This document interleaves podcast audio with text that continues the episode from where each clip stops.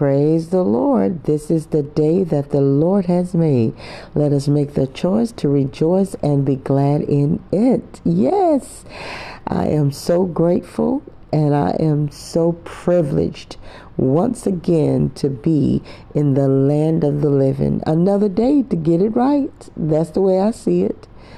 Well, I know the last time I was out here sharing, um, I was talking about the mental, emotional, physical, and spiritual health, overall well being.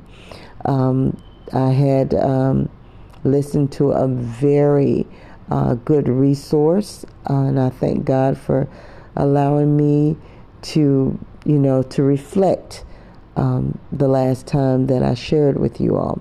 Well, I had another reflection uh, dealing with the emotional part of um, of our well-being, which is almost like the ruler. Okay, the dominating factor of our well-being is our emotions. They are very fickle, um, meaning very unstable. Emotions um, up and down, you know depends on what's what's going on for that day sometimes for that moment even you know a millisecond the emotions can fluctuate um, and the lord just gave me like a little i don't know if i could say a pictorial image perhaps of an egg you know um, how fragile an egg is um, and that's how our emotions can be just as fragile. Um, you have the eggs that comes hot out the oven of a of a hen when they're brown and, and, and very fragile.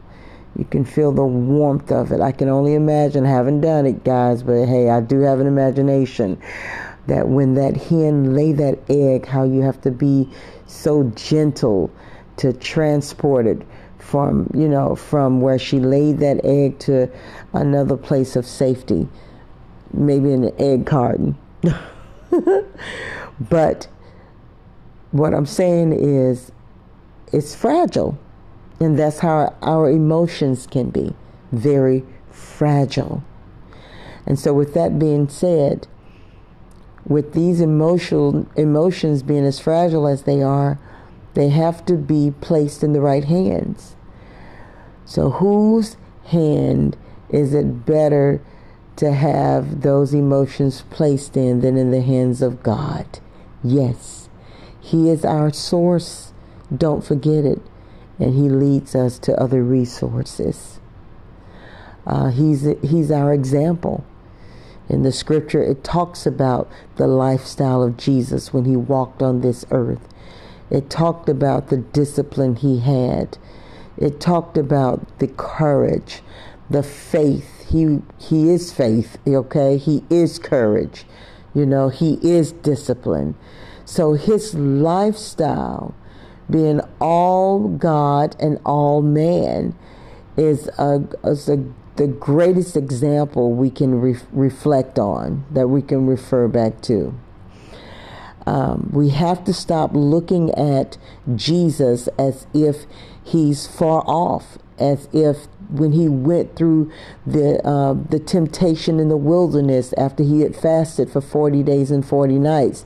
We got to stop looking at it as if, well, that was Jesus. He was God. No, he went through that temptation using and being all man.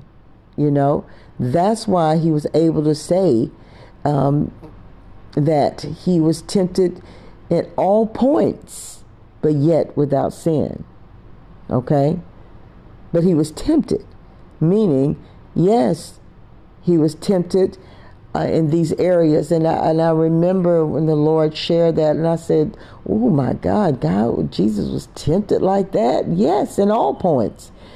There are avenues that Satan likes to tempt us, and, and, and most of those points, and I could safely safely say that those points were touched when he was when he had fasted for those 40 days and 40 nights. He had become hungry, okay?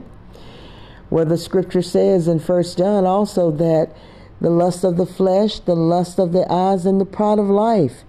And in those three areas, Jesus was tempted. Satan came with him, came for him with some temptation, as they say, don't come for me.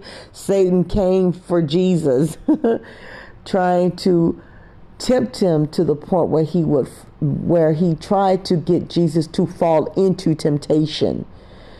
Again, he was tempted in all points, but yet he did not fall into temptation.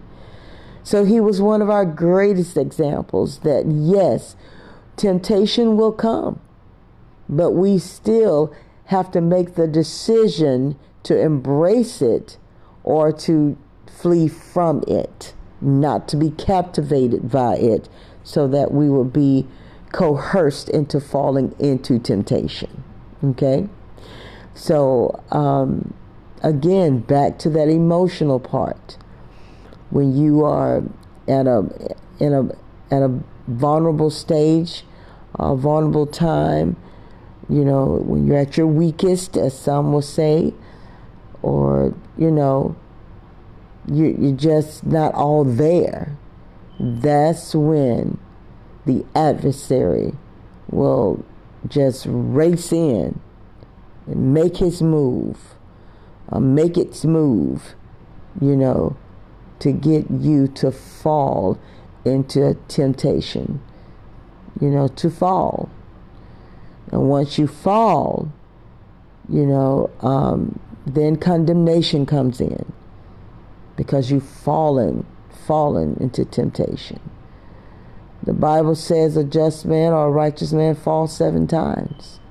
But there's a time when he has to get up and stand, sometimes shaking in his knees because, you know, the winds of temptation is blowing. But he refused to fall for anything, but to stand on the Word of God and to stand with his faith in God. Well, I tell you, um, this has really been um, um, a reflective, you know, month for me. Um, just reflecting on those these different areas uh, of life that the enemy comes in like a flood to tempt us, to shake us, you know so that we will not be faithful or not stand or not be overcomers, as the scripture would say. We have to be overcomers. And as it was said, I've, I've heard this before if you stand for nothing, you'll fall for anything. and that is true. You know, the Bible even tells us either hot or cold, lukewarm, you will be spewed out. So, with that being said, I pray that you all, as we have these talks about this mental, emotional, as the Lord lead and guide me to reflect and to share, you know, let us not take for granted, you know, on God's grace for granted because it is truly His grace and mercy that allows us to keep standing. So I pray that you all have enjoyed the sharing today and share it with others. Have a discussion about it, family meeting, talk about it, share it. And as you come together, the Holy Spirit will be in the midst. Invite Him in the midst so that He will be able to encourage and, and help you to walk through the Word of God so you can get those instructions that you need to continue to stand, to stand on His Word.